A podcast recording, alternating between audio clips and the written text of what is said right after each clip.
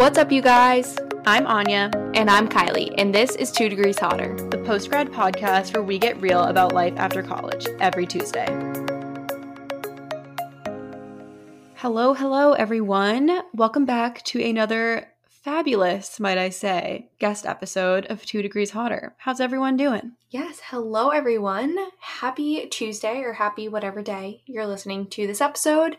And like Anya said, we have a really exciting guest episode today. We are joined by Maddie and Sammy from Girl in the Gov, both the uh, the platform and the podcast, dare I say? Yes. So, Girl in the Gov is a digital media company built around flipping the world of politics on its head. So, they specifically target Gen Z and millennial women to educate uh, Mhm. everyone on politics, why it's important, how to get involved. They even brought up the idea of a uh, what do they call it? Politics pregame, pregame in politics. Yeah, yeah. So they're just doing the most fun stuff to get people involved, and we had a really great conversation about you know their background, starting Girl in the Gov, and also just how to have conversations with people that might have you know politically different views than you, how to stay politically informed, all of those really important things. So honestly, I feel like they were just really funny to talk to. Like I feel Yeah. like we vibed quite a lot, and I know that you guys will like this if you like our show. So stick around and give it a listen. Yes, for sure. Completely agree with everything you just said. And this is a bit of a longer episode because, like you said, we had such a great conversation. So if you want to grab a snack, a drink, maybe go on Go a for a nice walk. long walk, uh, Yeah. just buckle in.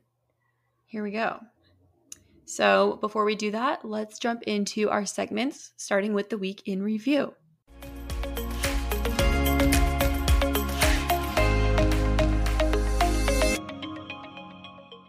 So, if you guys were around last week, you probably heard from Kylie that I was not here. Kylie did a solo episode. True. And that is because I was getting back on stage. Um, so, for those of you who don't know, I'm part of a sort of like post grad, like adult dance company here in Boston. And this was my first season with them. So, it was my first time being back on stage since 2019, late 2019. So it was really great. Obviously, the circumstances like weren't as ideal as they as we all hoped they would have been by January Yeah. with COVID and everything. But luckily, you know, we're many days out from the shows now, and luckily, I don't, I haven't heard of anyone getting sick, which is really great. We all took like really great precautions. However. Not to expose my boyfriend's medical, you know, circumstances on the podcast, but I'm about to do that. Um, my boyfriend Grant got COVID last week, so tomatoes, that tomatoes, was a tomatoes. really yeah literally tomatoes. That was a really um awesome stressor to add to an already really hectic week. Um and i you know i wouldn't be so lighthearted about it all if he wasn't like completely fine. Obviously i know covid is a very serious thing and it can really affect people but luckily for him it was literally just a cold. Um and we're also really lucky that he has his family's cabin to go to so the Mhm. second that we basically found out he was exposed i low key exiled him. I don't feel like a great girlfriend for it, but I had to do what I had to do. Um, so he did not spend the week here. He was up there, um, and you know I stayed stayed negative, felt positive, the whole nine yards. Um, but I will say the only reason that we were able to really confirm in the moment that he probably had it was because we had ordered some of those at home rapid tests from the state of Massachusetts when they did that. Mhm. And as we speak, today is the day that the like actual like US government website was launched. Yeah. So I'm like, who knows if it'll still be up and running a week from now? The whole thing might have crashed. I wouldn't be shocked. But Yeah. Um, we're gonna link it down below in case you haven't seen or heard of it yet. So you can get four at-home COVID tests for your household. So Yeah. definitely order that if you haven't already. But yeah, I would say that's a summary of my week. It was really great to get back on stage. It was really scary to have COVID in my house. but here we are on the other side and excited to be back. Yeah. Uh, well, I'm glad that Grant's COVID scare was a minor COVID scare and that you are doing fine. I think you got the best. If you're gonna have a COVID scare, that was were like the best circumstances to have them in for sure. Mhm. Besides the show being that week, of course. yeah. Um, okay. So for my week in review, I'm just going to be honest, besties. My mental health has not been the best. I think a lot of it honestly does have to do with COVID and the fact that things have gotten pretty bad um, and just trying to navigate how to behave and what to do and how to keep myself and my family safe and I, we talked about before those feelings of am I overreacting? Am I underreacting? Like, what the hell is going on? This feels like 2020 all over again, but like I'm sick of this pandemic. So I had a bit of a mental breakdown. Um, and if I'm being completely honest, like I think to sum up my feelings, I have just been feeling very lonely, um, very alone, very isolated, very just lonely. Um, and it's been very, very hard. And I've had a lot of moments where I just like, I don't know. It's really tough being young, being single, like thinking that this should be the best time of my life to just be going out with friends, going out on dates, like doing all this, falling in love, like, and it's just not happening. Um, and I'm just watching my life pass me by. And I think a big detriment for me in my own mental health and all of this, aside from the pandemic, uh, has actually been social media. And this is the first time in my life that I've ever felt very consciously the negative effects that social media can have. Um, but it got to the point where I was looking at people's Instagram stories, trying to figure out like, okay, are like are people going out? But I don't think I should be going out. But like, what is going on and what are people doing? And like trying to like justify any of the feelings that I was feeling at certain times and comparing my life and my circumstances to the what 5% of other people's lives that you get to see on social media. I was comparing my whole life to that. And my TikTok feed unfortunately just like and my for you page ended up getting curated to being like all dating horror stories, which was spiking my anxiety or all like couples being like really really in love which like was making me feel super bitter and lonely if i'm being completely honest. No shade to like if you're in a relationship and happy but when you're single in the middle of a huge covid spike it sucks. And i don't mean to like be super pessimistic or anything like that but I don't know. I have to imagine that I'm not the only one that feels this way. And I haven't heard a lot of people talk about it. So I wanted to talk about it. You're not alone. I know, and I know I'm not alone. Like when I say that I feel lonely, I'm not saying that I don't have anyone. I do have plenty of people in my life that love me, but it's just been hard. So I'll keep it at that. I don't want to, you know, be too pessimistic and like, ruin the great guest episode that we have coming on, but I'd be lying if I was like, oh, like I just had like a chill week, like it was totally fine. Like, no, I had a really tough week. Um, and you're not alone if you're feeling that way because it sucks. It's not fun to be in this position. No, definitely. I feel like where you're at this week is like where my mind was at a couple weeks ago when I talked about yeah. like my COVID anxiety. Um, and it's so hard because I feel like not to sound like I'm invalidating your concern about like being in your 20s and everything, but it is interesting because I feel like you could almost talk to like any age group and yeah. they would say the same thing. Like I remember I talked to my grandparents about it like back in 2020, like when this was kind of first starting and I remember them being like, imagine like the like the final years of your life being spent like this. And then it's like you talk to like young parents and they're like, oh, like the first years of my kid's life are being spent like this. Like everyone has like major milestones and moments that they're missing out on and it sucks that you know it has to be like what should be like the most fun time for us but i don't know. I just think it's like everyone's feeling that loss and i'm i know like that never makes anyone feel better to be like everyone feels the same way you do but like i don't know. I've been thinking about that a lot lately. It's like if there was an age for this to happen like what i don't even know what i would pick. You know what i mean? Because yeah. it's like at least at this point like we still have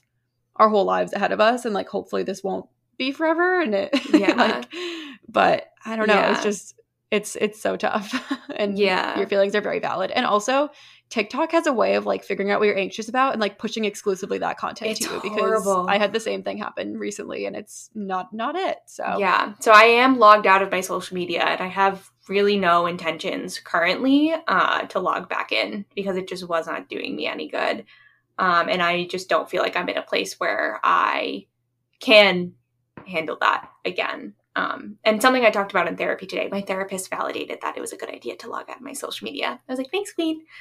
Um, I got a, a notification that was like, new login detected from somewhere like in your town and i was like what is oh, this that's funny. but i guess it's because you logged out and had to log into post maybe i don't know what it was yeah but. i don't know um but another thing I think I will say, and something that my therapist talked about, because because you know obviously for me as you can imagine i think the issue that all of this is really magnified or i shouldn't say issue that's not what i mean but the place of improvement in my own life that's been really magnified during all this is on like the love and dating and romantic side of my life.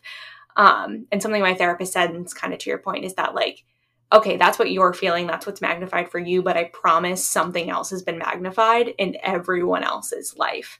And it's yeah. easy for me to sit here and say, well, I wish that it was my career issues that were magnified because at least I wouldn't be lonely. And then she was like, okay, but then you would be stressed and burnt out and all of this. And I promise you, you'd be saying, oh, I don't care. Like, I would rather be lonely than burnt out if you were in like those other shoes, if that makes sense. So I, I I'm glad you brought up that point because it it's important to keep that perspective and I don't know, it literally has to get better. Like there's there's no way that it can't get better. Yeah. So that's what just what I keep telling myself.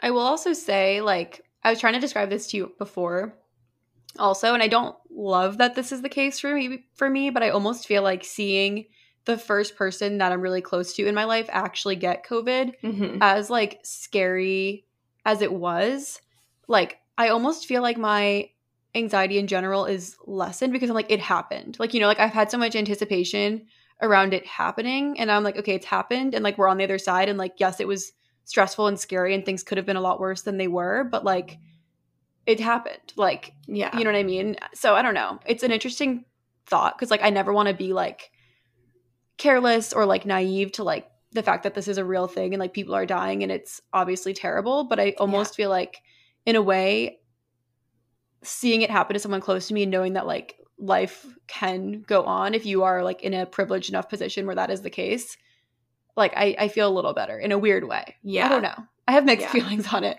But No, um, I, I see what you mean. Yeah. And this know. is also coming from the perspective of two people who are vaccinated and boosted, which again I exactly, think is just a huge like if you are not vaccinated or boosted at this point, first of all, there's no way you're listening to our podcast because you'd probably find us insufferable. But well, and like just generally young and like healthy and not immunocompromised. Yeah. Like I think there's a lot of things in our favor where like yeah. we know that even if we got sick, we would be okay, and that was the case for Grant. And I saw it all happen in real time. Um, and obviously that's not the case for everyone, but like I don't know. I haven't yeah. really like fully formed a thought on this, so I'm like maybe I'll come progress. back next week. Yeah, literally, I'm like thought loading, but maybe I'll come back next week with like a more um, astute like summary of what I'm trying to yeah. say. But yeah, somehow seeing it actually happen, it's almost like a weird relief. I don't know how to like, I don't know, but that's how I feel. So yeah, yeah. Anyways, not to be a bummer, anything, yeah, but that's life, man. Let's move into our favorites.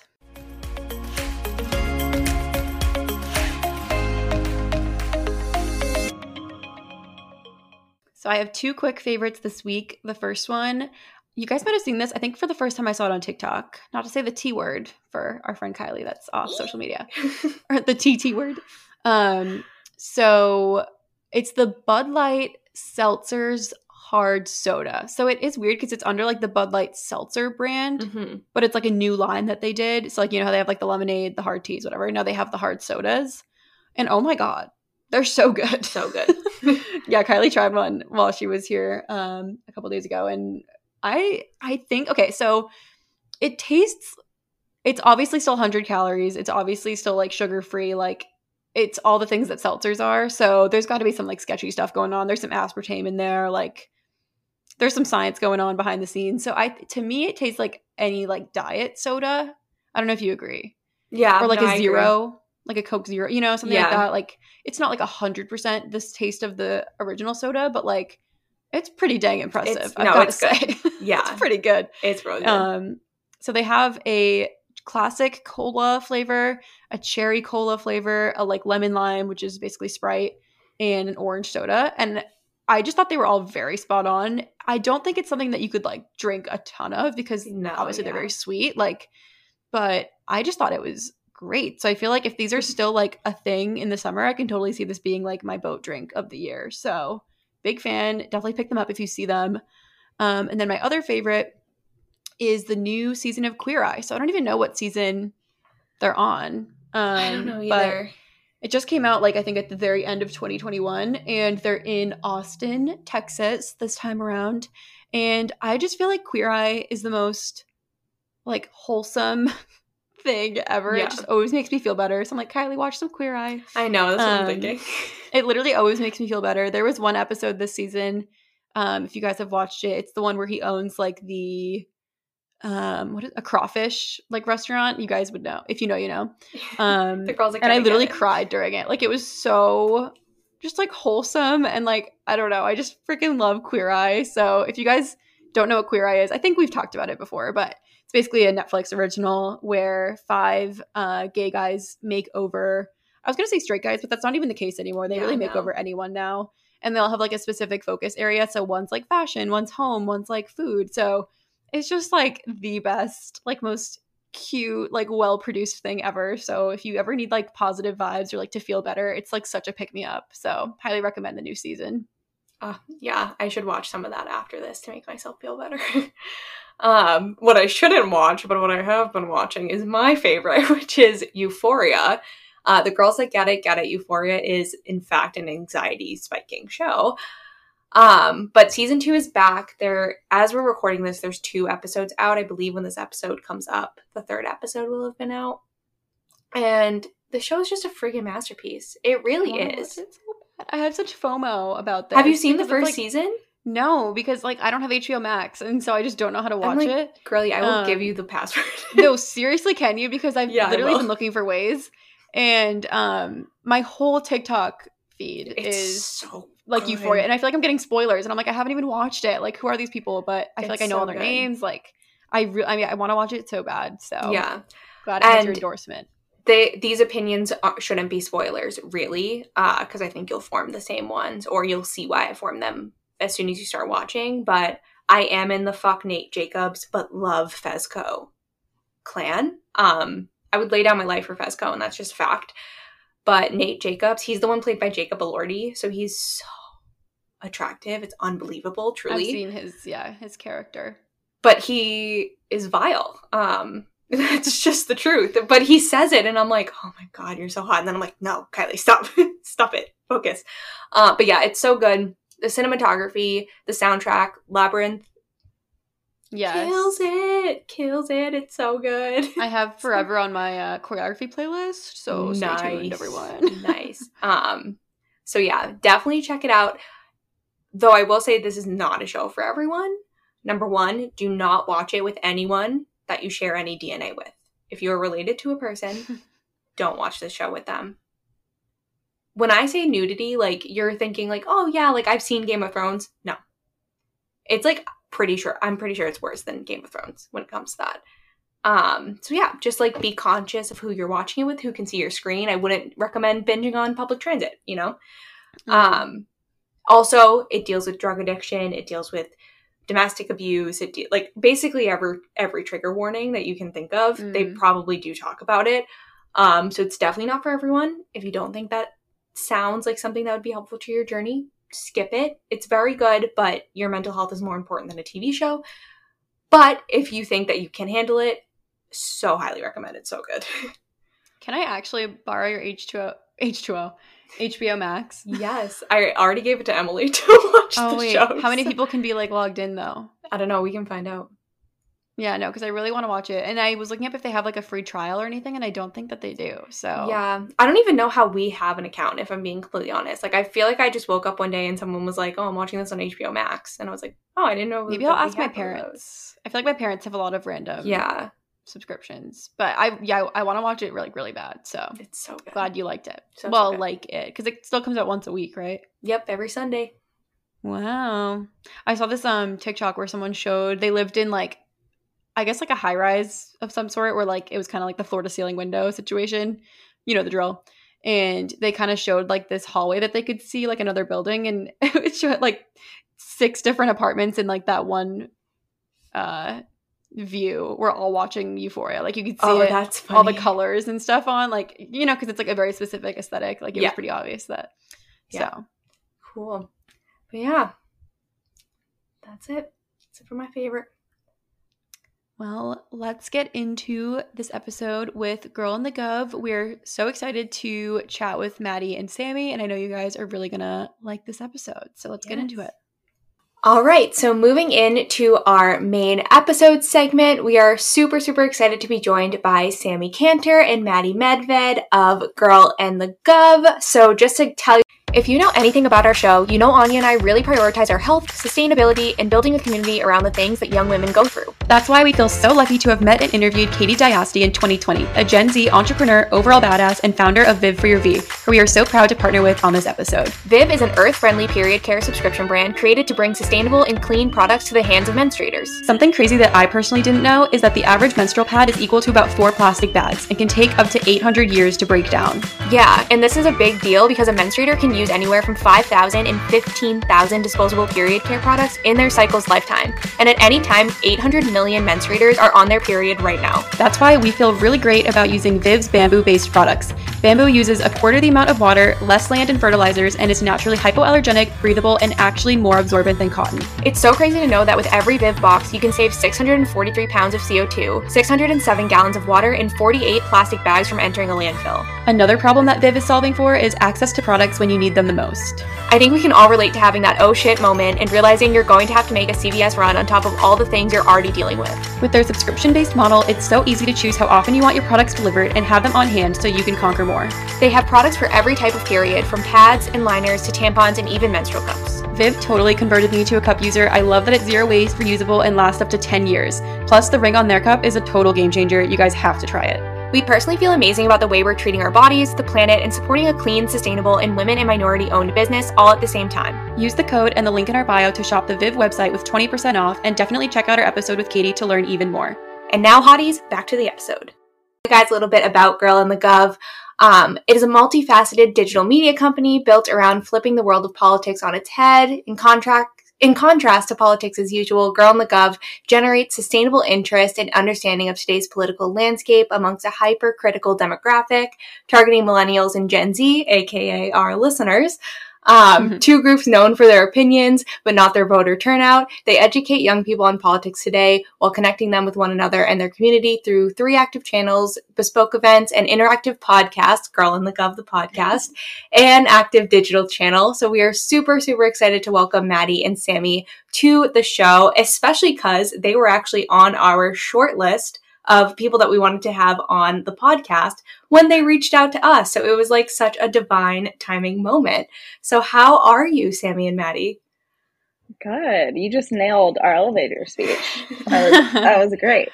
Seriously, like we're gonna have to have you on. Like if we have business meetings, just gonna be like, "Excuse me, um, yeah, let's I just sneak in. I sneak in all the zooms. I'm like, "Hey, everyone." yeah, totally. Love it. Well, yeah, like Kylie said, it was the weirdest coincidence because I swear I've sort of been keeping an eye on Girl in the Gov for like over a year now. And I sent her the podcast forever ago and I was like, wait, these would be such cool guests. And we kind of keep this like calendar of like ideally when we would want to reach out to people and whatever. And like your date was like weirdly coming up and it was such a like weird universe moment when we got the email. So, so happy you guys reached out. So glad we can finally have you guys on the show. And obviously love everything that you stand for. I was actually a partial poli sci major myself, yes, so love, love what you guys are doing. Love to see um, And just so that we can kind of get to know you, get to know your background, can you talk a little bit about where each of you went to school and what your majors were?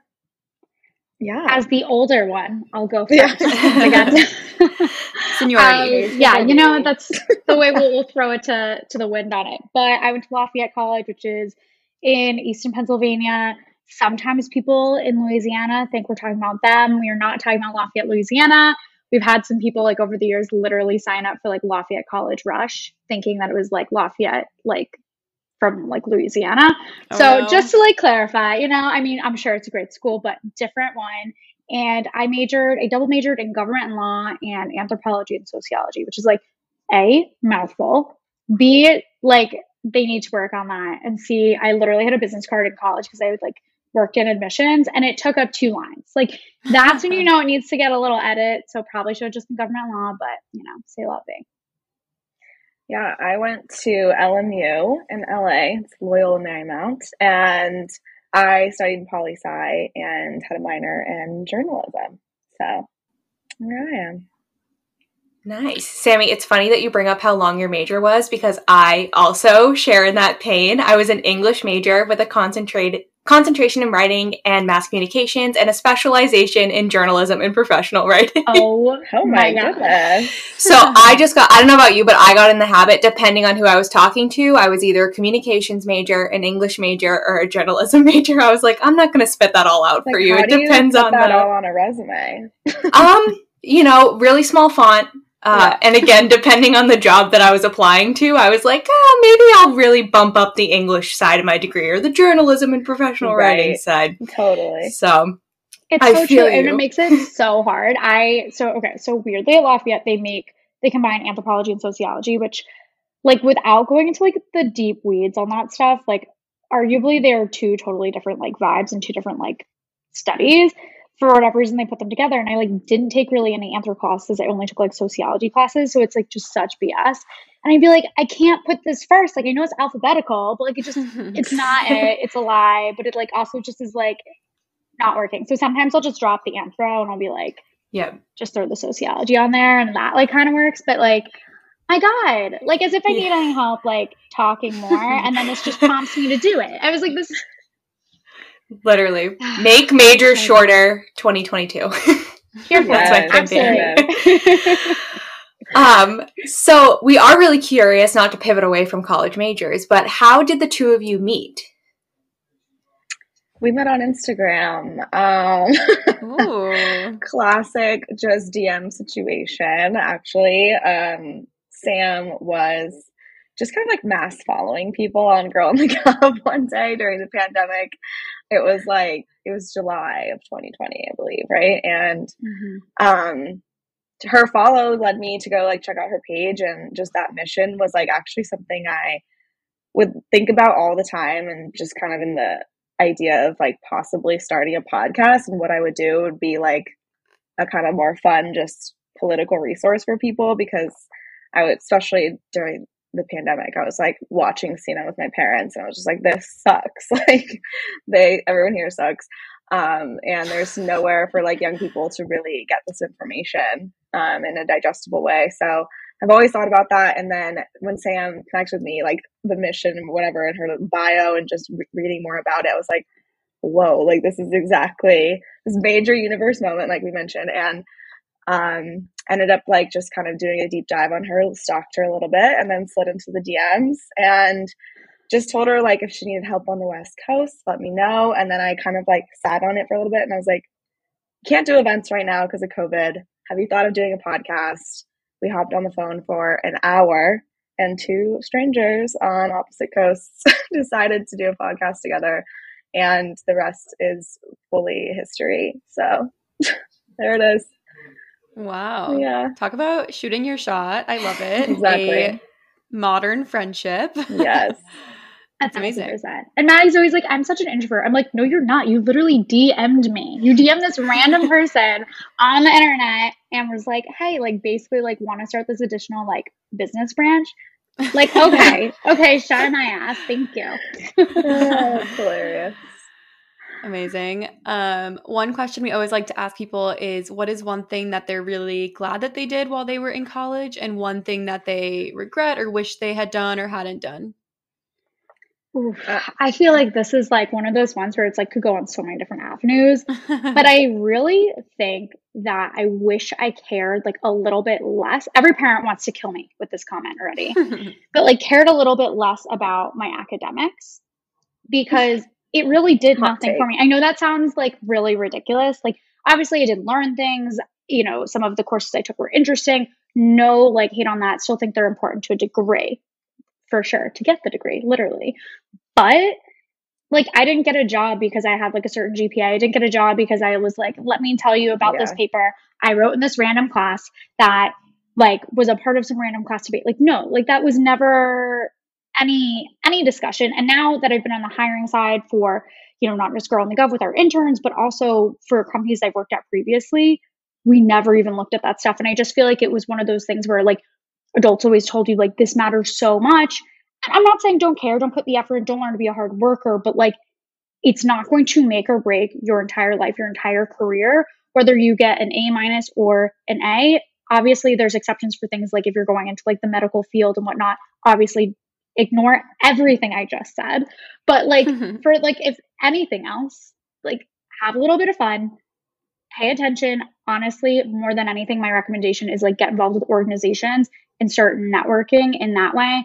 And that's going to be so much more valuable that people person connection than like, you know, a few random grades from some old like snorry professors.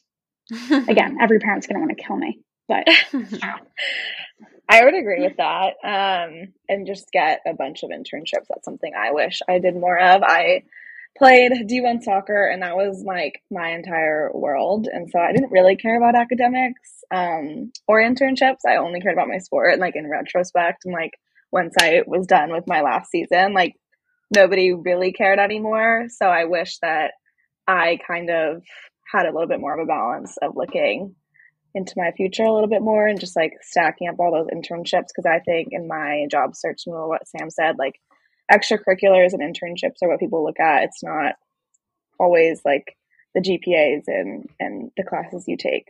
So I would back that up in a in a different way. But yeah.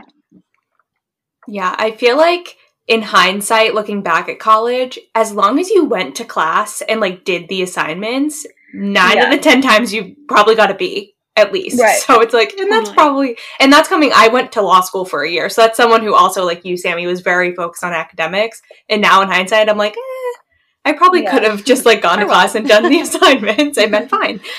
Um, you did this for what? I'm like, I put myself through that for what? It's okay. um, speaking of plans changing, uh, how have your guys' plans changed since graduating, especially with the pandemic and just sort of the really tumultuous years that we've had in the past.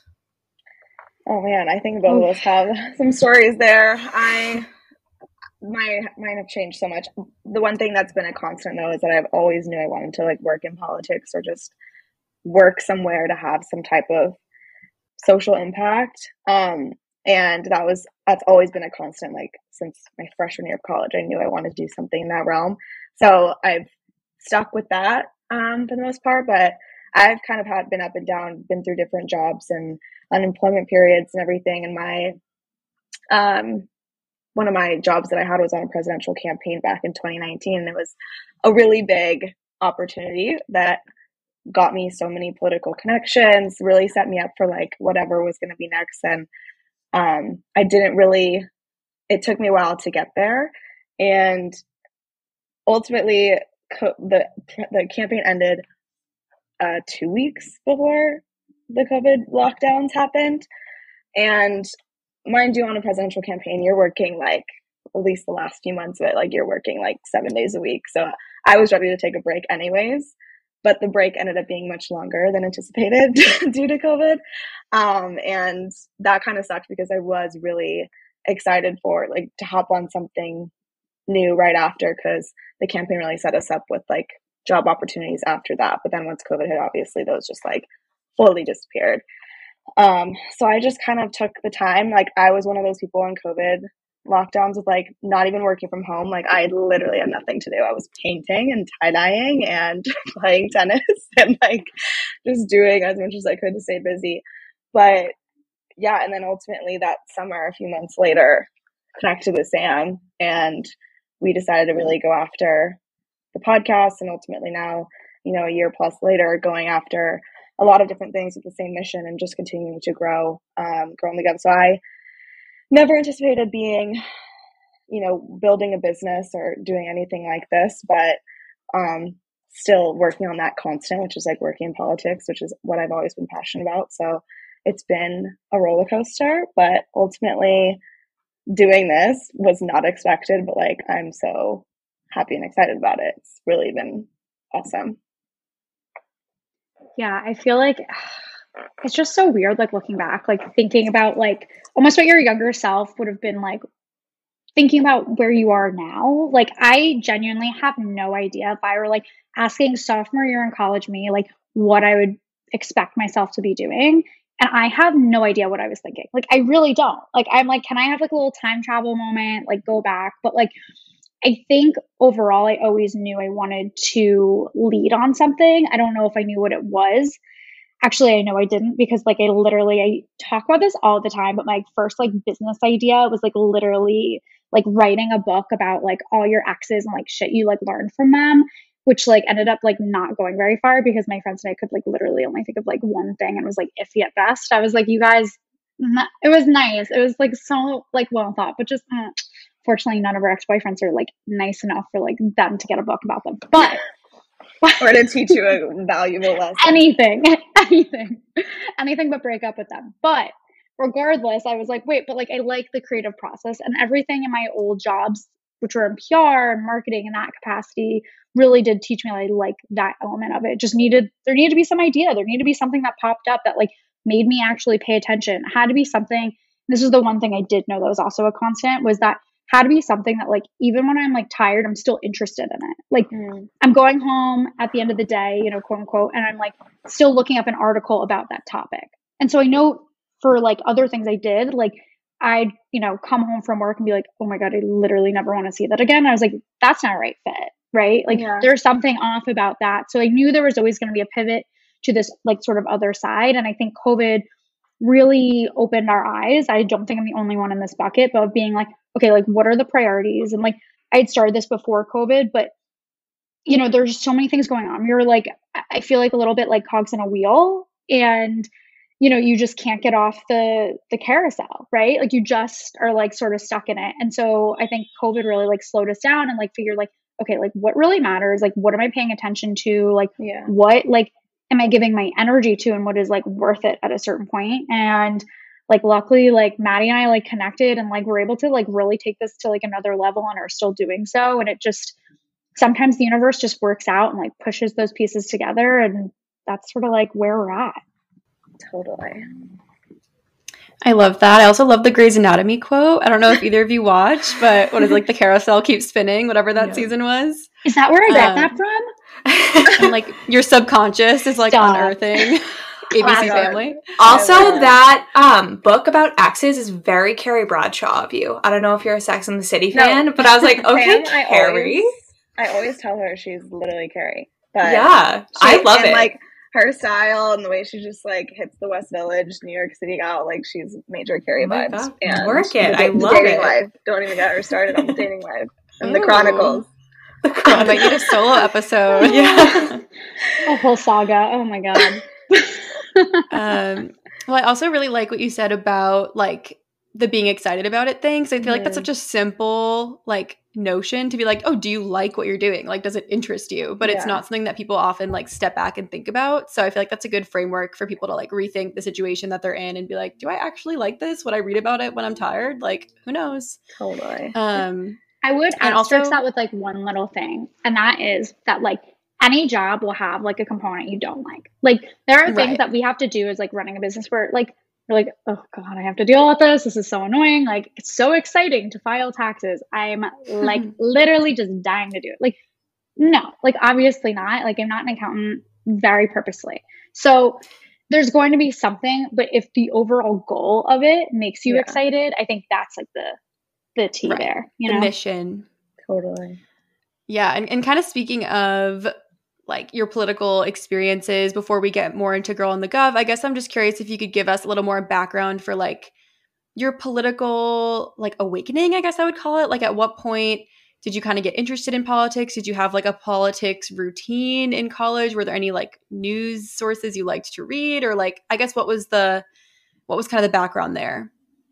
Yeah, I I don't have like a certain I would say catalyst, but um I mean, in early schooling and high school or whatever, I always was interested in like U.S. history, and it might have like started there um, because I really am just like athlete, not a school like girl by any means. so, but that was like the one class where I was like always really interested to learn about. Um, and then my parents, like when they would, you know, talk about politics, they weren't super engaged, but um, when they would, like I, I would really be intrigued by it. And then for some reason, like I ultimately kind of just tied some of those things together. And when I went to school, I immediately declared my major as a freshman for poli sci, and I didn't look back once. It was like the perfect decision for me. And it really actually made me enjoy school and like for the first time, really ever. So um, from there and like going through um, all my classes and through college, it just continued to solidify for me like this is something I'm actually passionate about, which was always tough to figure out, especially with like soccer always being the number one priority. Like to like to worry about okay, what's next was always stressful, but like I kind of had this awakening in college of like, oh no, like I want to do this. This is actually a passion of mine. So it was kind of gradual, and I think the it mainly really solidified for me in college with all my classes, which I really loved, which was wild, but mm-hmm. not a personality trait of mine. Sometimes you just like never know, you know. You never know.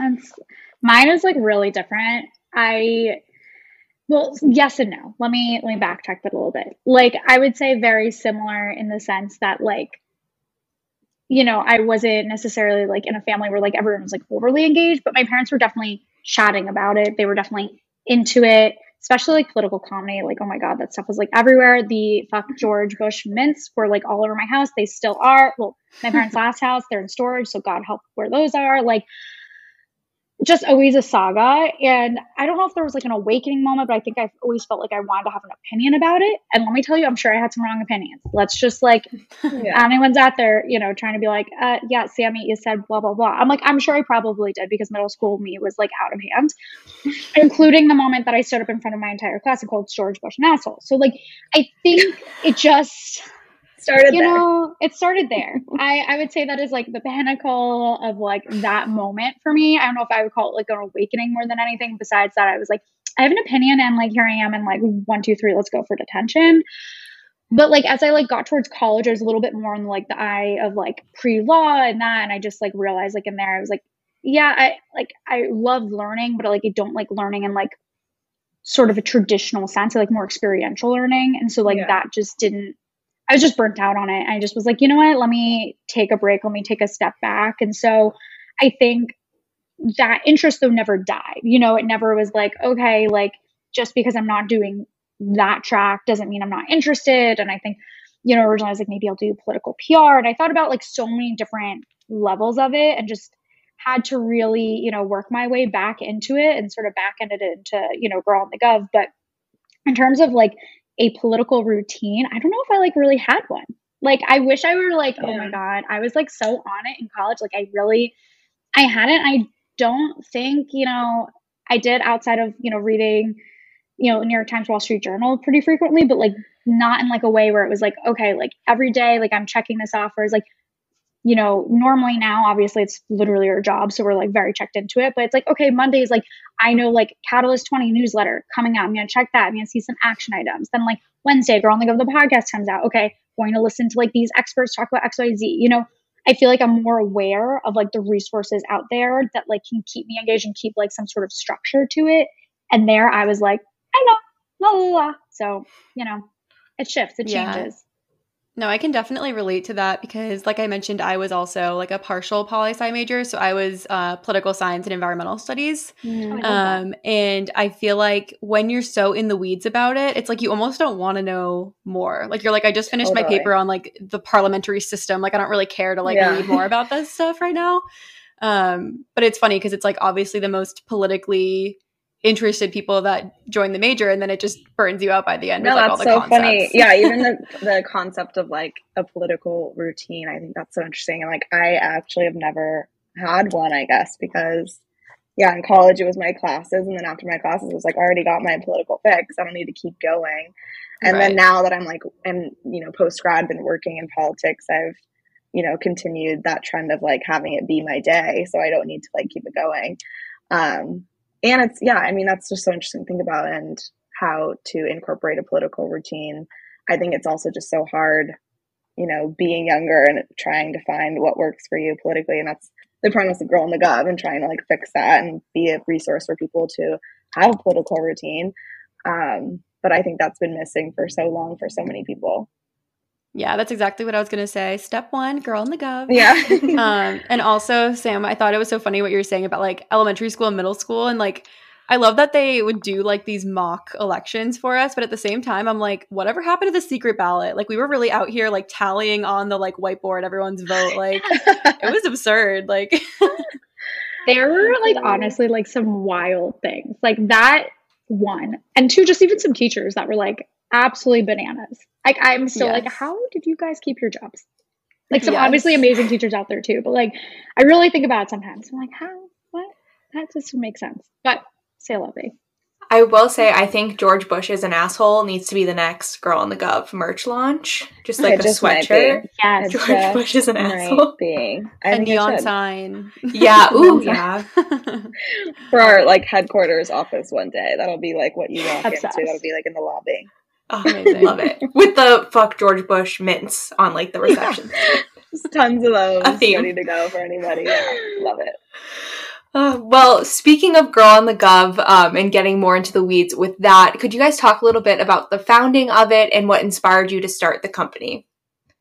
Yeah. Oh God, what what a circus! I'll, I'll just put it that way. But sort of in that process of always wanting to start something, you know, I think that was always in the back of my head. And then, you know, we had 2016, and then 2018 came along, and 2018 was a midterm election, and I think after that, I was really like, okay, well, people you know, so many people had like 2016 political awakenings. And so I just kind of assumed that everyone did, you know, and assu- assumptions are obviously a very dangerous situation. But I did. And I like assumed my friends were registered to vote. They were going to vote in 2018. Like, let's like at least make change where we can, et cetera, et cetera. And through so many different conversations with my friends, I was like, wait, you guys aren't registered to vote. Like, that was sort of like the discovery. I was like, oh, that's not great. That's fixable, but it's not great. And those conversations prompted me to ask more questions. And those questions were, of course, you know, the why. What what is stopping you? And I give the preface of most of my friends are like economic were like economics majors or they were like engineers. So like really different side of the brain. At least for me. So like, you know, we're talking like totally separate things. And so for them, they're like, that's like me like telling you like to go build a bridge. Like we have no knowledge of this entire subject. So it's really scary for us to like even dive in because we literally have no knowledge of it and don't even know where to start. So i was like i understand that premise. And so i use sort of like that issue to think about okay well how could i like kind of trick them into liking this? How can i trick them into learning about it where it's like not painful and basically really spun into creating events where like I'm meeting them where they're at. And those events were, you know, Pilates classes, cooking classes, fill in the blank of something you would like to do after work. You know, it's going and like seeing like the cutest new rooftop bar, taking a cute Insta and like then learning about something too. You know, it's like a little bit of an all in one. So that's where it sort of really wrapped from. And to like add into that some of the motivation on my end as well was that I did want to be politically engaged in some regard outside of, you know, just reading the news, taking action where I could and whatnot. I wanted something else. And every time I tried to join something in the city, I just it wasn't a fit. Like it was a lot older. You really had to know which candidate you wanted. You're really more supporting someone full heartedly from the, you know, from the bat. And I was like, I don't know who I want to support yet. I don't know enough about this whole platform and so many different things. And I want to learn more before I like take that action. And there wasn't really any of that sort of like in between. So that's where we really like jumped in to make that happen and make it easier for people to ask questions and learn about it. And if it's less scary and therefore more approachable and so on, and more people will do it, and more people tell their friends to do it because it's cool and they're doing it. And so it's a little bit of like, you know, the Regina George effect. You know, Regina George wore blah, blah, blah to what is that phrase? You know, when she wears the shirt. Oh, yes. What is that? The cutout shirt. Quote? Yes. And like that's sort of like our strategy, you know, and it works. So I guess that's sort of the founding story. Did I did I get everything? I think that was it. I think you got it. There you go. that is amazing. And I love that Maddie just ended up shooting her shot and joining you along the way. And now yeah. look at you guys, an amazing team. Um, and so we mentioned earlier that your three main sort of engagement channels are the events, the podcast, and the active digital channel. So can you talk a little more about each of those and you know what people can expect to see from them? Totally. So the events, sort of as what I just described, we have two main types of events. One are these like more bespoke events. So we figure out local businesses that are really interesting per city and are, you know, really attractive to millennials and Gen Z and we look to pair that activity with a political activity as well. So a panel, Q&A, bring in those experts, provide that expertise and those question moments from, you know, the people participating and make it about something very basic. And basic can be good, right? In so many levels. And starting at that base is what is gerrymandering? What is voting? How do I register to vote? You know, all those questions where like you feel like overwhelmed or feel too stupid to ask, but you want to know the answer. That's where we're making those questions hurt. So that's sort of like type A. Type B for our events, also this new campaign that we have, which is pregame and politics. We did our first one this fall. We'll be doing another one this spring. And as you can imagine, it is literally combining pre gaming and politics. So we've got a panel, we're chatting all the things politics, but we are also playing drinking games and getting into it and really making it, you know, a fun time. And look, like we all love to pregame. We might as well like learn something along the way. So that's where we sort of, you know, combine forces there. So I'd say that's sort of our events contingent. And then we've got the podcast, which I'll hand over to Maddie because she is all things podcast. Yeah, I mean, the podcast again just spurred from COVID and not being able to, you know, to go after those events, but at the same time, like that mission, um, the mission of Girl in the Gov, I think, you know, regardless of the times, is is needed, and having you know a podcast or you know a show or some type of media resource to like learn about politics or get your news for young people. It's just like almost non-existent at this point or uh, before us. Um, so you know that's that's really where it stemmed from. And um, we launched it about like a month before the 2020 election. So I was also very needed i think for people to kind of like it was a huge election lots on the line. I think everyone was kind of ready to vote because of all the stakes were so high. And so we really want to take advantage of that and be a resource for people to not only like learn about all the crazy news that was going on, but really break down the issues that um, really affect everyone's day to day that they don't really realize. And it comes down to like who you vote for down the ballot, which ballot can be really intimidating. Um, obviously, it was a pres- presidential election, but there were elections happening down to your local level. And I think um, we really tried to highlight all of that um, then. And then since then, we've been just having such amazing guests on, just cover every possible issue you can think of and just the political world. There is no end to what can be talked about. So um, it's been really great. And we, our guests have been just like the backbone and just our bread and butter for sure because they've been so amazing and simplifying everything. We have our I have a stupid question segment where we kind of ask and break down the questions that like people similar to what Sam said that what is gerrymandering, all the things that like you kind of hear a lot in the political space but like don't know or maybe you heard it in a college course or something. Um, it doesn't always stick because it's usually not taught in a way that's um, relatable and digestible in the way that we're trying to do it. So trying to break it down as simply as possible. And our guests have done an amazing job at helping us do that. So that's kind of where where we're at with the podcast. And um, yeah, I mean, then also just like the other kind of digital channels we're talking about too is just social media and keeping the messaging going, keeping the learning going on Instagram, on TikTok, um, and just trying to reach as many people and get as many people engaged via digital channels of all sorts. So that's that's where it all lands right now. Yeah. And to add to like sort of the digital channel element is we do have this brand ambassador program, which is very much attached to it with this larger goal of really getting more young people, especially women, into roles in politics. So through that, you know, particular platform, we have our own Slack channel and virtual events where they're able to connect with some of our guests and also other experts in the political space for very intimate, you know, conversations about how they got there, you know, what they can do to get there themselves, what those paths actually really look like. And so now on our own feeds, we're also trying to highlight that for everyone as well, not just our brand ambassadors. So we have a behind the scenes feature, which really goes literally behind the scenes of someone's, you know, day to day in a particular political role. A keeping up with the candidates, you know, IG live series. So if you want to get to know the candidates, you can get that 15 minute snapshot of like, okay, like this is who they are, this is what their, you know, day to day looks like, this is what you need to know.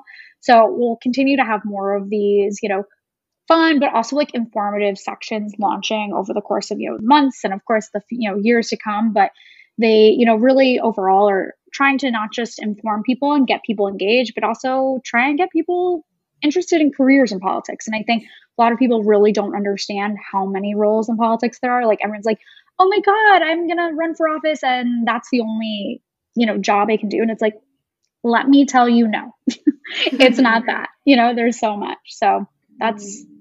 That's sort of the, the tale we're leading on at the moment.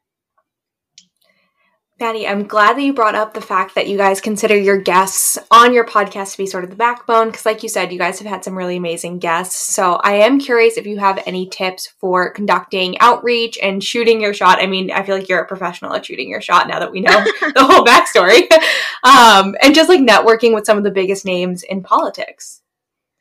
Yeah, I mean, me and Sam talk about it all the time. Like, it is a numbers game, and you need to just shoot your shot as much as you can. I think um, as much you you can you know there's they there will be people that stick, and we are honestly kind of facing that now. We're getting some of our first um, national level Congress people on the show soon, and it's just been a year plus of just going after it and outreach and consistency and following up is also huge. Um, and so yeah i mean and i think this is just like really applicable across life um obviously like not just with work stuff but like i shot my shot with sam and look where we are um so i always kind of push out there to people and suggest that like if you're curious if you want to learn more from somebody if you like what somebody's doing it doesn't have to be like hey like want to work together but just like shoot your shot and let somebody know like you're a huge fan of what they're doing or that you're really impressed by what they're doing or inspired by it. Um, you never know where it can land. And, um, you know, a lot of the time too, like throughout the past year plus we've been doing this podcast, also the connections like we've made, like one person can has been like connecting us with a whole range of new people and like some of those connections we've made and worked with have been so like just given us the world honestly with some of these connections. Like we can't believe it. Some of these people who um, just became kind of fans of what we're doing and um, from there just gave us a plethora of opportunities and guests and um, so always always always shoot your shot. Do it you miss a hundred percent of the shots you don't take. There it is.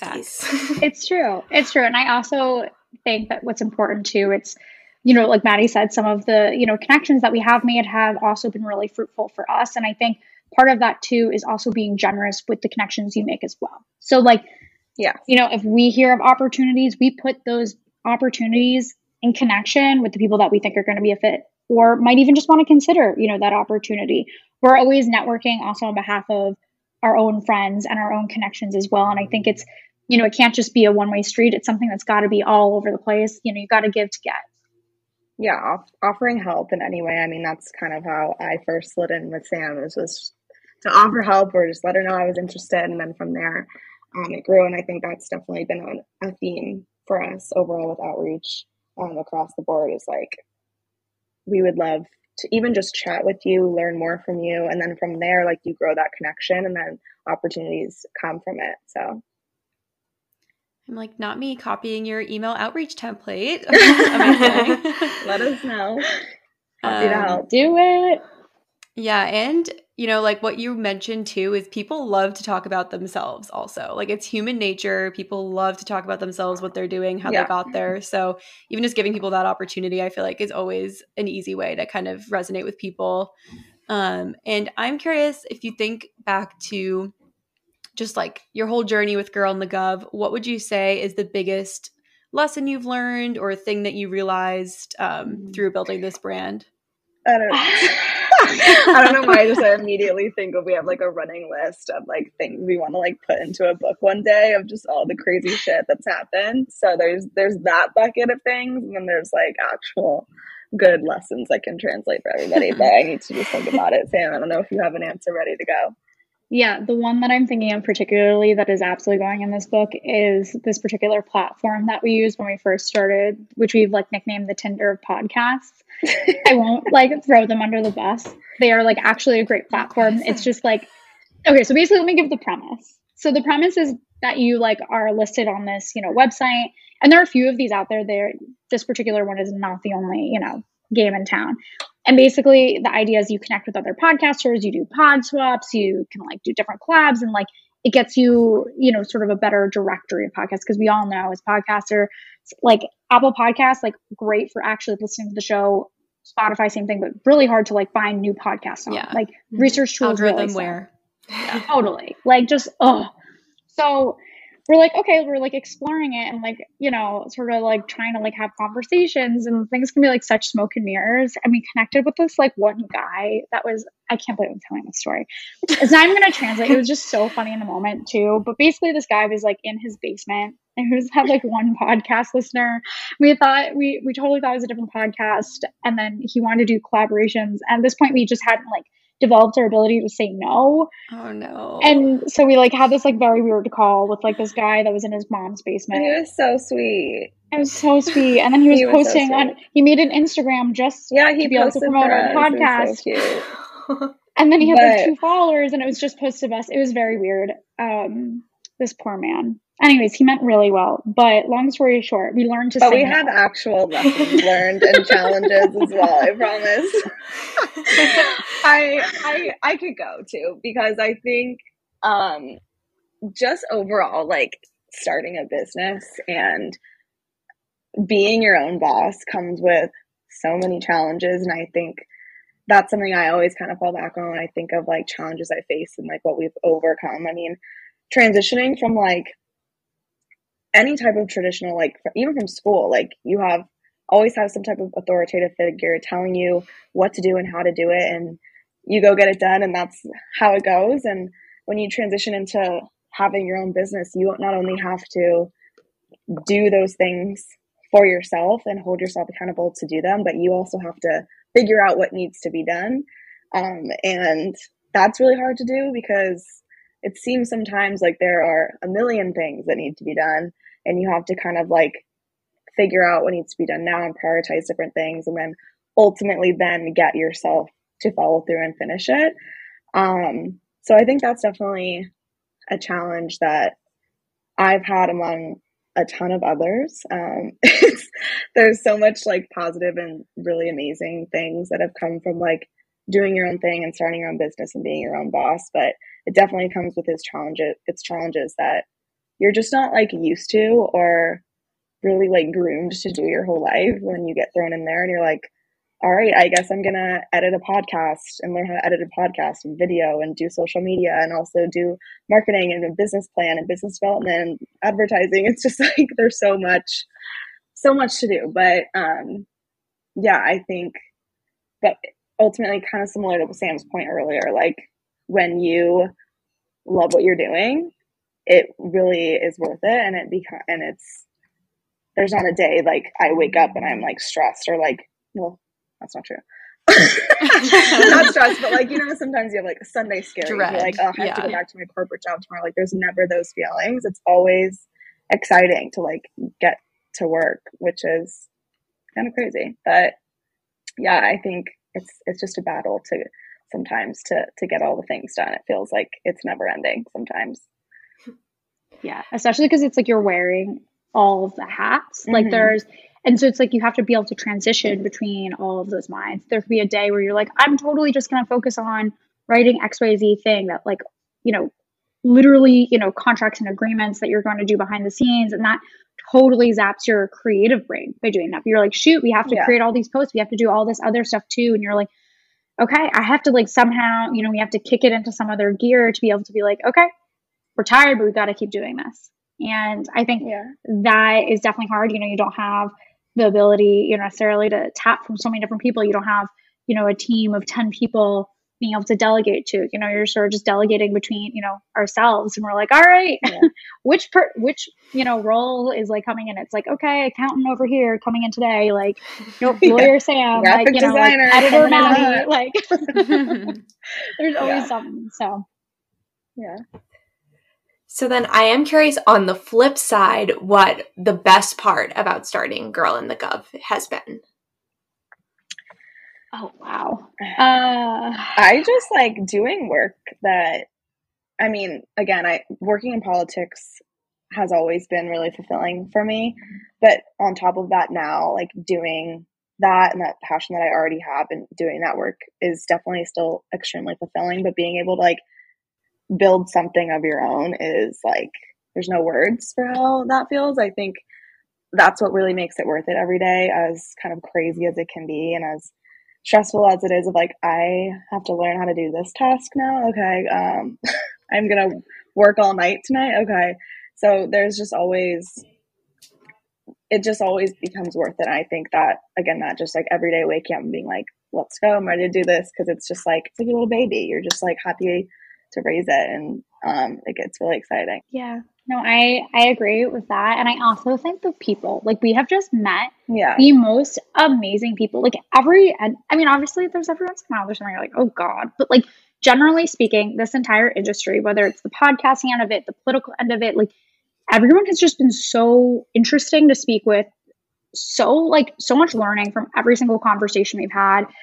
And like honestly, we've made some like really awesome lifelong friends from it. And I think that is something that's super exciting to me because I used to work in the design industry and no hate to the design industry just wasn't for me. But like I was always so confused by it. I was like, okay, like that definitely was not my people for sure. And I was always sitting there, I was like, how like what like what am I missing here? Like what is that, you know, that link? And it was like, you know, the conversations I'd have, I'd just be like, yeah, okay, whatever. Like nothing it just didn't give me anything. It was not giving. And then I like popped into politics and like literally I remember the day I left my like corporate job and I had a political event and I was like, oh my God, I found it. I absolutely found it. Like I just Yeah. every conversation I had, like I said, was just freaking amazing and like interesting. There was never a time where I've like been able to like walk away from a conversation and not have like whether it's a fun fact, new perspective, something, you know, to carry with me and think about every single time. And I think that Yeah. Is really, really valuable and just been really exciting and rewarding. And I hope, you know, the conversations we continue to have really reflect sort of, you know, that that moment. Yeah, everyone is like it's a really tight knit space being in politics. Like a lot of people know, like kind of everyone knows everyone in a way, but it's also for the most part. I'll definitely preface this like it's really just a lot of people wanting to do really good work and like make an impact, and I think that makes it so fulfilling as well. And I will also add to my answer, and I'm sure this definitely Sam would probably take this as well, but the listeners and the feedback we've gotten has been unbelievable. Like, you know, people reaching out and telling us how much they needed this and how inspired they are. Like, that is absolutely priceless. And it's been just every DM we've ever had, every comment um, has just been amazing. And I think those are some of the best moments as well. We're going to kind of shift into how our listeners can kind of take everything that you guys do at Girl in the Gov into their day to day life, whether it's getting more into politics, doing that learning. And so we talked about earlier how, you know, we definitely agree that politics and being politically active needs a rebrand. So, what are some ways that you would suggest our listeners incorporate politics into their their routines, whether it's listening to Girl in the Gov or now that you are kind of more um, you know more into the scene like what are your favorite ways to keep informed and just curious to hear from the experts Yeah. Well, obviously the podcast. Dare we dare we, you know, obvious, you know, put that out there. But I think what's like nice about the podcast is that we really frame the interviews in a way where you can go back and listen to them time and time again. You obviously have the news section sort of at the end of it, which we do on purpose so that like you don't have to go through the weeds going through the news if you decide to go back to a topic at a later date. You can really just go to the interview, which is super great. And those interviews, you know, it's an hour a week. An hour a week honestly gives you so much more than you already, you know, were probably doing, right? So that is a part of your regular routine. Wednesdays, drop them in the mornings. Go on with your bad self and, you know, have yourself a Go on your podcast hot walk. podcast walk. There it is. Yeah. But there are honestly too just like so many amazing resources, and I think that doing this podcast and the connections we've made um, have opened my eyes to like so many people doing really amazing work of like similar missions of really just like trying to break down politics and make it easier for people to digest across the board whether it's time to go vote and you need to have a breakdown of what is on your ballot and what it all means there's a resource for that. Also like we have like an actual long list like we could go forever. So we hmm. can also if you guys want we could give you a list of things that you can push out to your listeners, but um, we have there's so many amazing newsletters and just amazing people we've connected with who are doing really awesome work, just trying to give people kind of like circling back to this political routine conversation. Like there are really some amazing resources out there now that can provide you with a really awesome and easy and quick political routine to just stay informed every day or every week or however much you have time for it. So yeah, we can we can push those out there for you guys. Um, make sure everyone is equipped with everything. Definitely. And to add to that, we also have on our Girl in the Gov the podcast Instagram a highlight reel of activist influencers. Some of them, like honestly, are like don't like to call themselves influencers, but like they are. Mm-hmm. Sorry to break it to them. Nonetheless, they are a great, you know, resource for particular, you know, political uh, subsects, niches, etc., etc. So, you know, if, for example, civil rights is like your vibe, there's, you know, an influencer, activist influencer in there that will handle that. Or, you know, if climate change is more like your speed, you know, there are people within that realm that are really, you know, taking taking the realms there and taking the realms, taking the reins. Oh my god, taking the realms, yeah, just just taking land everywhere, just like it. regardless, they're taking the reins apparently. So we highly recommend you know checking out that highlight. We continue to you know add those throughout the weeks so as we find you know more and more people that are really highlighting an issue that's a great way to find out more. We also on our instagram highlight a lot of different organizations some that have you know connections to people that we have on the podcast. Others that we find along the ways or feel like we really want to you know uplift their message. So we recommend definitely following both of those accounts. We have a feature called get to know and it really is sort of a a one, two, three behind the scenes of what they are, what they do, why it's important to understand what their mission is, and you know how to activate some of their action items. So you try and really make sure it's siloed to what they're doing specifically. So if it's you know Emily's list, for example, and Emily's list has an action item, that post is dedicated to what is relevant there. You know, if it's something that's related to 18 by vote and its voter pre-registration. You know that's another one where it's really zeroed in on that particular mission. So i think that's a great spot to really check in and see you know see what we're posting see what action items we're also throwing out there. And of course we would be absolutely ridiculous not to tap the following and one is a podcast host or sorry podcast guest that you guys have had previously which is emma wapner's catalyst 20 which is an awesome newsletter coming out on Mondays, Action Items Galore. And our friend Sky, who's also the host of Politics New York, which is a really awesome uh, platform where they interview candidates in New York State and New York City running for office. They get the nitty gritty in three minutes or less. And that three minutes is like really more about the personas behind those running for office, which is really, really fun. You kind of like get to know them and it's like, oh my God, like, wow, you're a vegetarian? Like, interesting. New type of vibe on them. So, highly recommend those two. They're easy breezy. And I will also recommend, now I'm on this roll, as one other mm-hmm. podcast. I'm sure a lot of listeners already listen to it, but it is such a classic. And that is The Daily from the New York Times. Mm-hmm. Dives into, you know, a particular issue really, you know, hot and heavy. And some of their reporting is just absolutely phenomenal. So it is a little bit more obviously yeah. on the serious tone, but they do do a great job of asking questions in a very clean cut way mm-hmm. that makes you, you know, feel like you can understand some of the most complex like global issues and i think that's yeah. where they really take the cake is the global issues i'm like ukraine what? Like yeah. and they figure it out so. Michael barbaro is my actual father so yeah. questions asked. Yeah i'm a michael barbaro stand first and a human second. Yeah. love him. Oh my god. He's the cutest. I love him yeah, I'm like him and like Steve Kornacki. Like I know they have different roles in this moment, but like Steve Kornakian is khakis. I'll never get over him. But he's like in the same vibe to me. Like it's just wait. I, know, I also have opaque. I also don't think I've ever seen a picture of Michael Mara, but like I know his voice inside and out. And if I were to hear him walking down the street, I'd know it's him. But I actually don't know what he looks like. Now I'm curious. I'm gonna look it up. I'm like not everyone looking up a picture right yeah. Wait, I, um, I need to see right now. Well, while you look that up, I do want to talk a little bit about um, mm, a lot of uh, really. Um, so a lot of Girl in the Gov sort of brand and um, mission revolves around the fact that Gen Zers and millennials tend to be very opinionated, but they're not really turning out to vote. So, where do you think that disconnect between being politically opinionated but not actually turning out comes from, and how can we start to work to fix it? Yeah, there's there's a lot that goes into that. Um, first of all, just historically, like young people have always had lower turnouts. Doesn't matter what the generation is.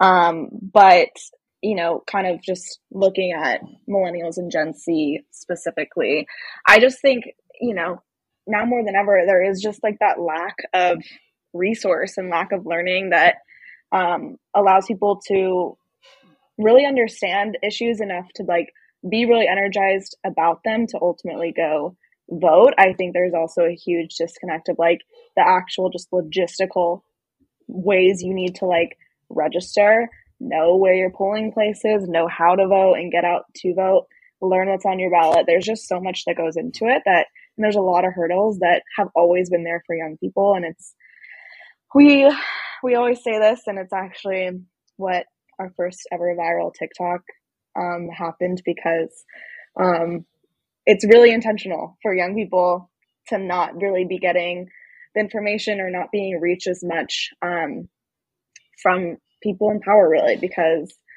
when young people don't vote, it helps a certain side, and it's just kind of the hard truth. And right now, we're even seeing across the country different voter suppression bills being passed that do target young people, especially students. Um, so there's always kind of been this just a lot of blockages and a lot of um, just hurdles for young people to not only vote but to just like really be informed um, and unfortunately it's pretty intentional so we're trying to change that um, but i think really some ways to combat it is obviously like there are so many amazing resources popping up now and i think kind of the trump administration was a big catalyst for that obviously catalyst for girl in the gov catalyst for a lot of people catalyst for catalyst 20 um, but there's so many resources now and i think as much as we can push that out to people and telling your friends i think politics is also such like a peer pressure situation. The more you talk with your friends about it and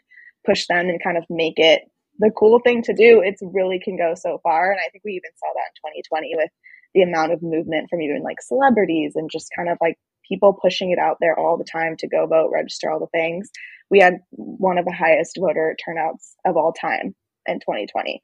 So the more that we can do that and push out these messages of how important it is and how much is on the line, then we can get people to turn out. But it's just important to keep that going and not just when Trump's in office, but now this year there's midterm elections and they're, I think, just as crucial. Um, Roe v. Wade is on the line, climate change is on the line, voting rights are on the line. There's so much so much to do, and um, we can't take our foot off the gas just because like there's not a crazy man in office anymore. So as much as you can tell your friends that, it can do so much. So that was a long-winded answer, but there's a lot to that to that question. But I hope I did it justice. Yeah, and I think there's also sort of this like long-standing culture change, and we're hopefully really a part of it. And I think you know, think about like your parents and what they've like probably told you, like, okay, you go on your first date, don't bring up religion, don't bring up politics, like, oh God, like don't rock the boat. And I think 2016 really started changing that culture and shifting it for the better, where, you know, Gen Z and millennials, they do have a lot of opinions, but now there are becoming more organizations and more platforms in which they can actually use that voice. So, you know, a lot of people always have an issue with social media. There are definitely, let me tell you, it's got its issues. I will not be the, you know, the person that dies on the hill of God bless social media, but it has provided really, you know, that catalyst for conversations to emerge and for organizations and companies like ours to sort of get out there and reframe those conversations and make it a little bit easier to take that opinion and show them that next step. So I think a lot of times this is actually kind of like a grievance we often have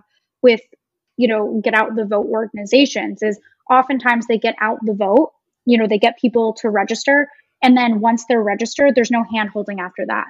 So say that person goes to that poll that one time, that one election.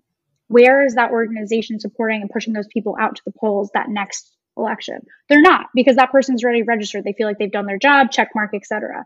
So we want to really be in that position where we are making sure that those next steps and those action items across the board like are there. You're not just sort of like left to the wayside and you know added to a you know a list or you know you're a number or whatever after you've registered to vote or you know participated in one election so i think that also doesn't help things is there's usually with young people sort of this big push of okay yes we've got you registered. And then it's like okay congrats see ya. And nothing else ever happens with it. So i think that really needs to change. And we're hopefully you know going to be a part of making that happen for 2022 and beyond. I'm really glad that you brought up you know the more like old school mentality of like don't talk about these controversial things at dinner. Um and i think i'm you know i'm really curious to ask you guys obviously we're at a super polarized point in US politics. And I was curious if you had any tips on how to talk about politics, how to bring it up with your friends, how to bring it up with your family, um, because it can be a really tough thing, and people are so opinionated and on such opposite sides of the political spectrum sometimes. And yeah. so, where do you suggest people like find common ground or like go about that conversation?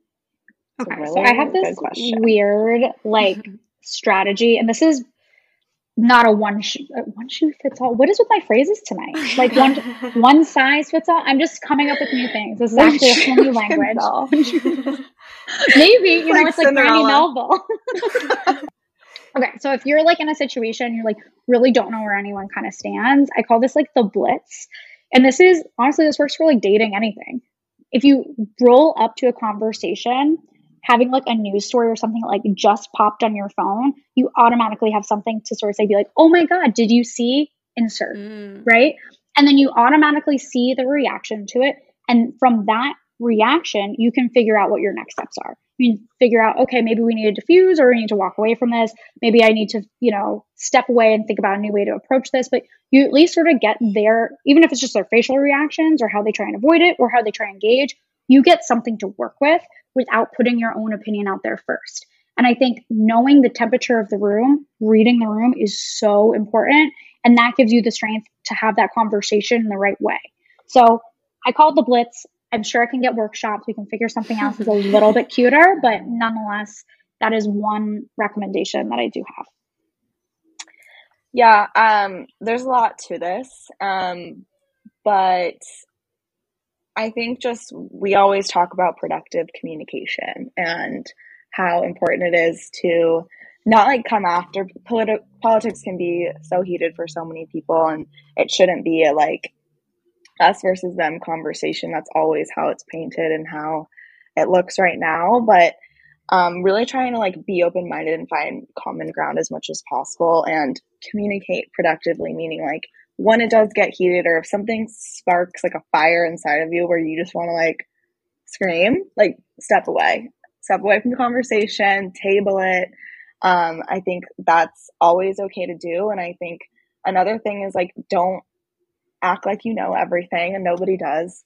Um, and I think a lot of times in politics we just try and like grasp at straws to try and make a point and that's not the healthiest thing to do. Um, I think encouraging people who you disagree with, um, and vice versa, to table a conversation and go do some more research and then let's talk about it, or like make it just healthier communication. Again, when you feel, I think everyone knows that like fiery pit in your stomach when you're having these conversations, like it's time to probably step away.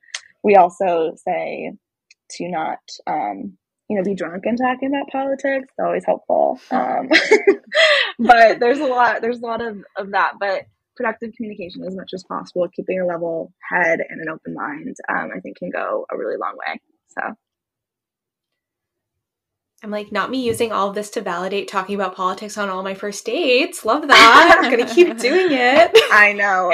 We, we both have like horror stories about talking about it because it's like what we, it's like our careers. So we're like, it immediately brings the conversation up on dates. And then it's kind of a good litmus test though. Like it either goes really bad or they're like super into it. But if it goes really bad, then you're like, okay.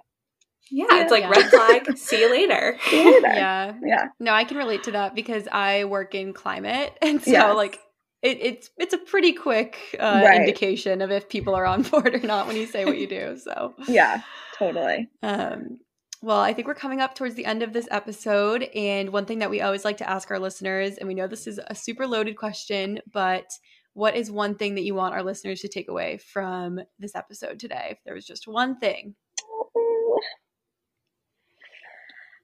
Um, I mean, we can bring it back and say shoot your shot. I think just overall, like obviously it's not really political, but maybe Sam, if you think of a political one, I'll think of like a businessy um, life one. That will be our life one. Is that like shoot your shot, reach out to people. Um, I think obviously in this COVID era, that's a scary thing for a lot of people. It always has been, but probably especially now for a lot of people. Um, break that ice and slide in. You never know what could happen. Um, and just let people know when you love what they're doing. I think seriously that can go so far. And maybe, you know, you don't get something in exchange for it right away, but building those relationships can do so much for you just in life or with your career. Um, so go after it. Slide on in. Coming from the queen of sliding in herself. This is gonna be like your new. You're gonna like change your Insta handle. I just see it. Just like yeah. expert, like DM slider or something. I think really, you know, a good takeaway is this is this is 2022. We have a lot of elections on the line, like Maddie was saying earlier, and they are all over the place. They are national, they are state, they are local, etc look at who is running near you. It does not take very long. Ballotpedia will give you the scoop in one, two, three. It is easy as pie. And so I think my really big takeaway is obviously, you know, tune in with us. We, you know, will help continue to break down, you know, those barriers and explain politics at every level and hopefully, you know, ask all of the stupid questions you have. Please slide into our DMs and share those questions with us as well. We are happy to ask them in any which way. But I think really make sure you are engaged locally. See just who's on the ballot. You'll never know. Honestly, some of the campaign videos are like garbs. Oh my God, I can't speak today. Garbage. No, dumpster fire level insane and funny. And like, I hate to say it, but like, I'm telling you, the tea is great. So, like, highly recommend it. but also, some of them are really inspiring and really awesome. And those are the ones definitely to, you know, that should be the takeaway more than anything is there are some really amazing people running for yeah. office at every level and they need the fundraising help. They need the volunteering help.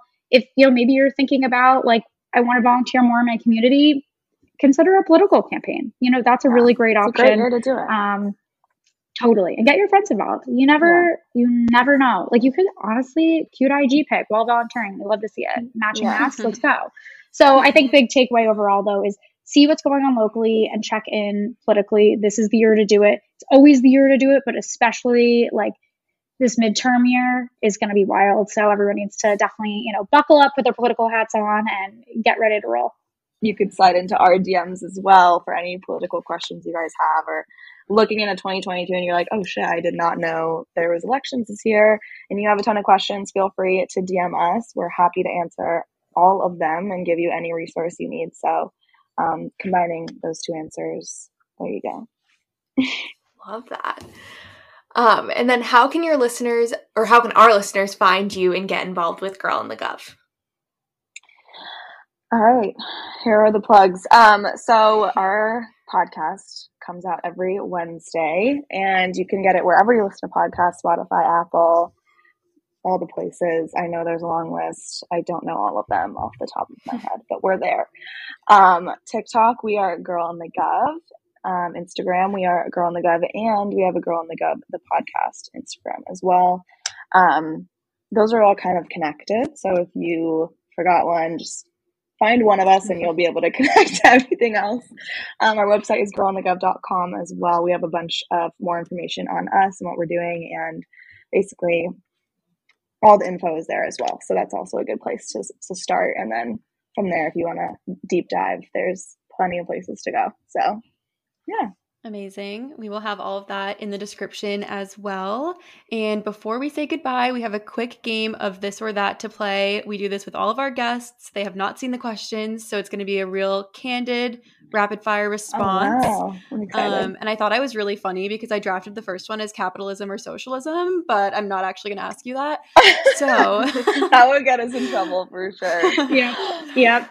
The first one is actually would you rather have a 99% chance to win 100K or a 50 50 chance to win 10 million? First one. Yeah. First one. I am also security. the most indecisive person on earth, so this game is going to be really interesting for me. But yeah, I would go with the first. Same. Love it. So then the second one is startup life or corporate life? Startup life. Startup life. Let's go. it's definitely rough uh, on the bank account, but um, it's worth it every day. Love that. This next one is really intense. Prepare yourselves. French fries or onion rings? French fries. This is a oh, this is a tough question. I haven't had I feel like it really- So long. I feel like it really depends on the batter. You know, like what if it's Mhm. like It's important. too like fried? You know when it's like just like over fried and then it's like not good, but like once like the perfect crisp. But, oh, guys, this really put me in a in a pickle. I'm gonna go with onion rings just because like I haven't had them forever, so therefore like it just sounds better to me. You know. Mhm. I feel like this But- is no question. French I feel like when onion rings are bad, they're really bad, but when they're good, they're really good. So it's more of a risk, but more of a reward at the same time. Yeah. So true. That's hilarious.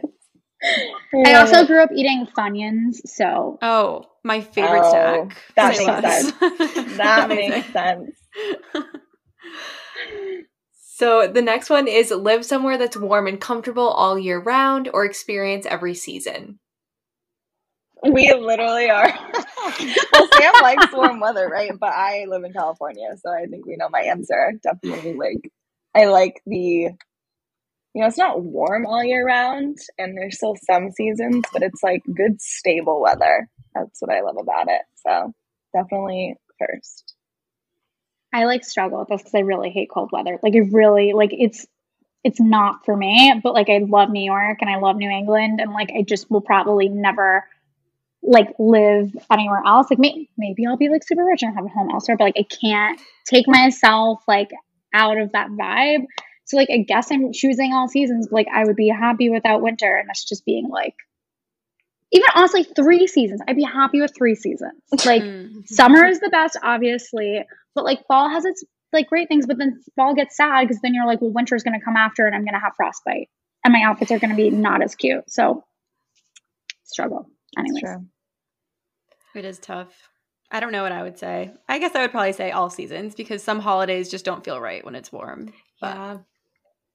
that's fair um the last one is would you rather never get to wear your favorite color or only get to wear your favorite color? I would say Hmm. never because, like, I don't really wear my favorite color that much. But Mhm. you know, like my favorite color, I don't fully incorporate into my fashion as much. Well, what is it? You're leaving us on such a cliffhanger. My no, my favorite color is like blue, and Okay. I don't have Okay. very many like blue pieces, and I feel like I'm more of like a neutrals girl. Lots of black. Um, I respect it. so i don't okay so this let me there god forbid i have a simple answer. I don't know what my favorite color is right now which is like really throwing this question. I grew up with Mm. it being purple. And Oh. now i'm now it's like not. Like it's definitely not that. Like i still like i respect the color. I mean color of royalty we gotta love it. But like i sometimes it's pink sometimes it's green like i just don't have a favorite right now. So i feel iffy on it but i'm going to go with not wearing it i guess Have you ever seen that uh, that Hmm. meme that like people that like purple are like different? There's like this meme that like people that love purple are just like really extreme. Like other people say that they like colors, but people that like purple are like insane are, into ins- purple. are insane. that tracks that That fits. that definitely fits. If you can't tell by now. I'm like not to end on a roast here, but I think that is the end of this episode. Honestly, So- does yeah. it make it better if it's lavender that does make it better, yeah. Okay. actually. Yeah. Not It was more of like- a roast. That's hilarious. I think that that was the best way to end is roasting Sam. That's also very on right. brand. It's very on brand. We just want to say thank you so, so much to Sam and Maddie for being our guests today. We had so much fun with this conversation, and I know that our listeners are really going to benefit from everything that Girl in the Gov is doing. So thanks so much for coming on. thanks Thank for you for having, having us. us. this is so fun so fun. and obviously can't wait to continue the conversation Yes, for sure. And as far as everything that we talked about today, all the resources will be linked down below, as well as our Instagram at two degrees hotter. Um, Make sure to leave a five star review on Apple Podcasts for us and for Girl in the Gov podcast. Uh, it really helps both of our shows out. and I think that's all the housekeeping items for today. So, with that, we will chat with you guys next Tuesday. Bye, everyone.